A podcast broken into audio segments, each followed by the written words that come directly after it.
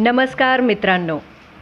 श्रद्धाच्या शिकवणीच्या आजच्या एपिसोडमध्ये तुम्हा सर्व श्रोत्यांचं हार्दिक स्वागत. हे पॉडकास्ट ऐकणाऱ्या आपणा सर्वांमध्ये एक गोष्ट कॉमन आहे आणि ती म्हणजे we all are students students of life आपण वयाच्या यशाच्या कोणत्याही टप्प्यावर असलो तरीही अजून बरंच काही शिकायचं आहे अशा माइंडसेटचे आहोत.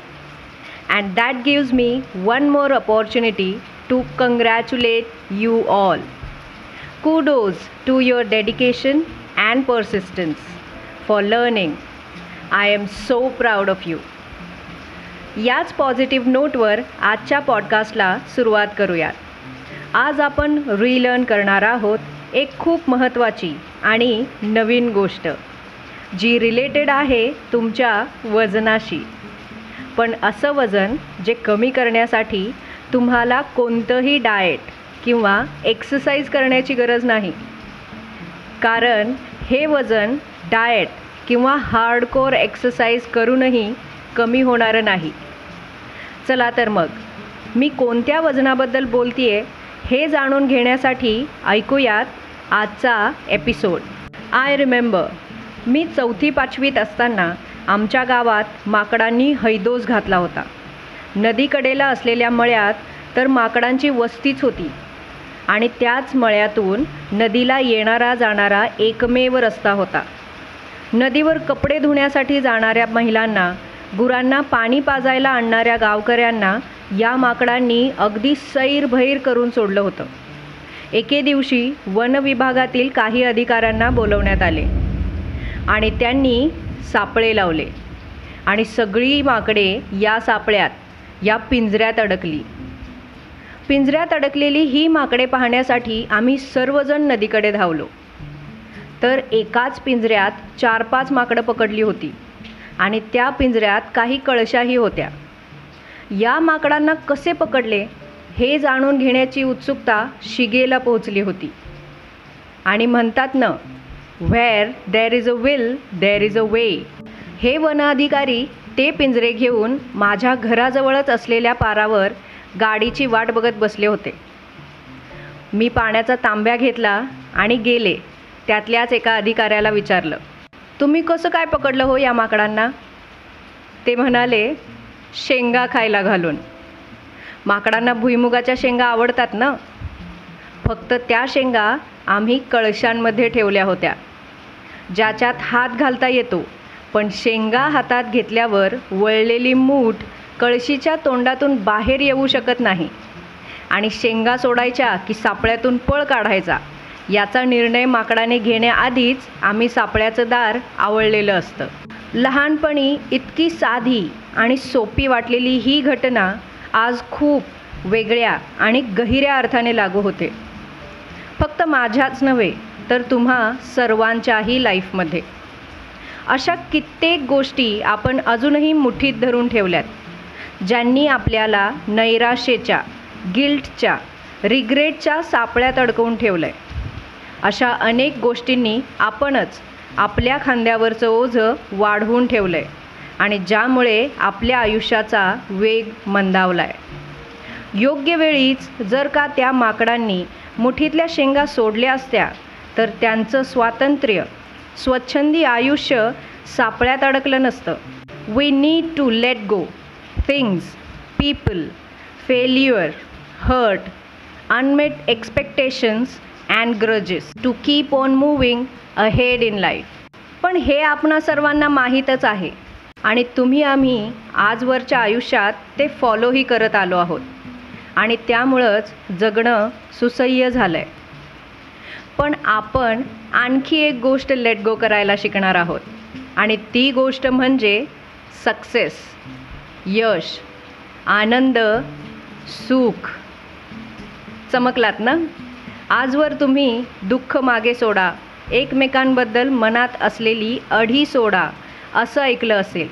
मात्र सुख आणि सक्सेसही लेट गो करायचं. आणि का?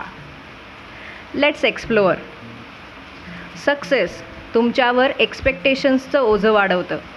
इतर तुमच्याकडून अपेक्षा ठेवतातच पण आपण स्वतःही आपल्या स्वतःशी कठोर होऊ लागतो.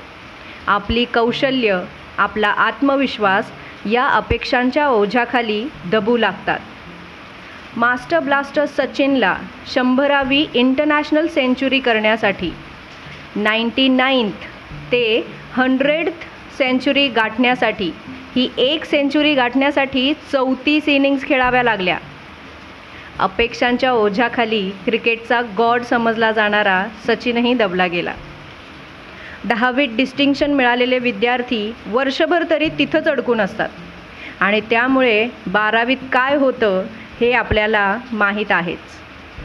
एकदा मिळालेलं यश आयुष्यभर पुरत नाही पण काही लोक मात्र एकदा मिळवलेल्या यशाच्या कथा आयुष्यभर तोंडी लावून खातात आणि खायला घालतातही. पण त्यातून निष्पन्न काय होतं?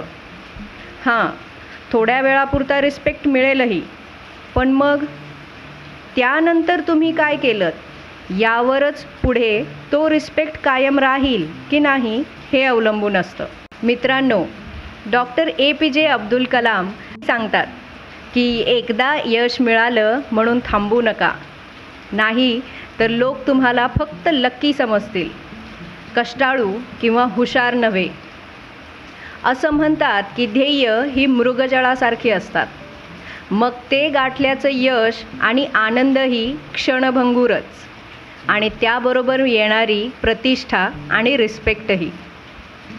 हे समजणाऱ्याला अहंकार शिवेल तर शपथ.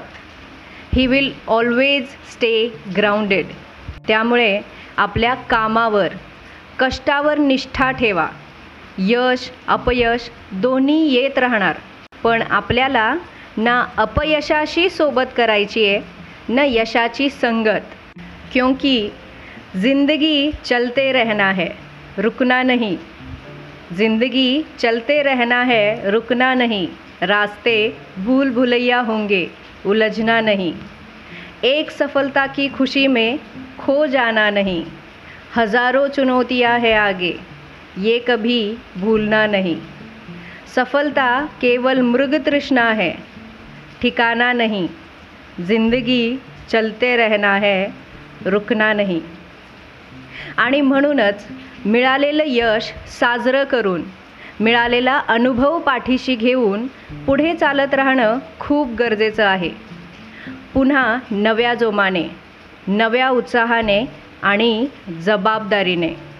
कारण आज चढलेले यशाचे हे शिखर आयुष्याच्या पुढच्या प्रवासात मागे वळून पाहिल्यावर दिसेल की नाही याची शंकाच असते. पण हे यशशिखर मागे सोडून येताना तुम्ही मिळवलेली स्ट्रेंथ आयुष्यभराची तुमची शिदोरी असते. गणपती बाप्पाचं विसर्जनही आपल्याला हेच शिकवतं नाही का? फक्त दुःखाची नव्हे तर सुखाची आसक्तीही अयोग्यच. We need to let go our success our happiness in order to achieve new horizons of success and happiness in the journey of our life आजचा हा completely new episode with totally new learnings तुम्हाला कसा वाटला मला नक्की कळवा. अशाच नवनवीन रिलर्निंग्स घेऊन भेटूयात श्रद्धाच्या शिकवणीच्या पुढच्या एक्साइटिंग न्यू एपिसोडमध्ये तोपर्यंत keep learning keep reflecting stay safe धन्यवाद.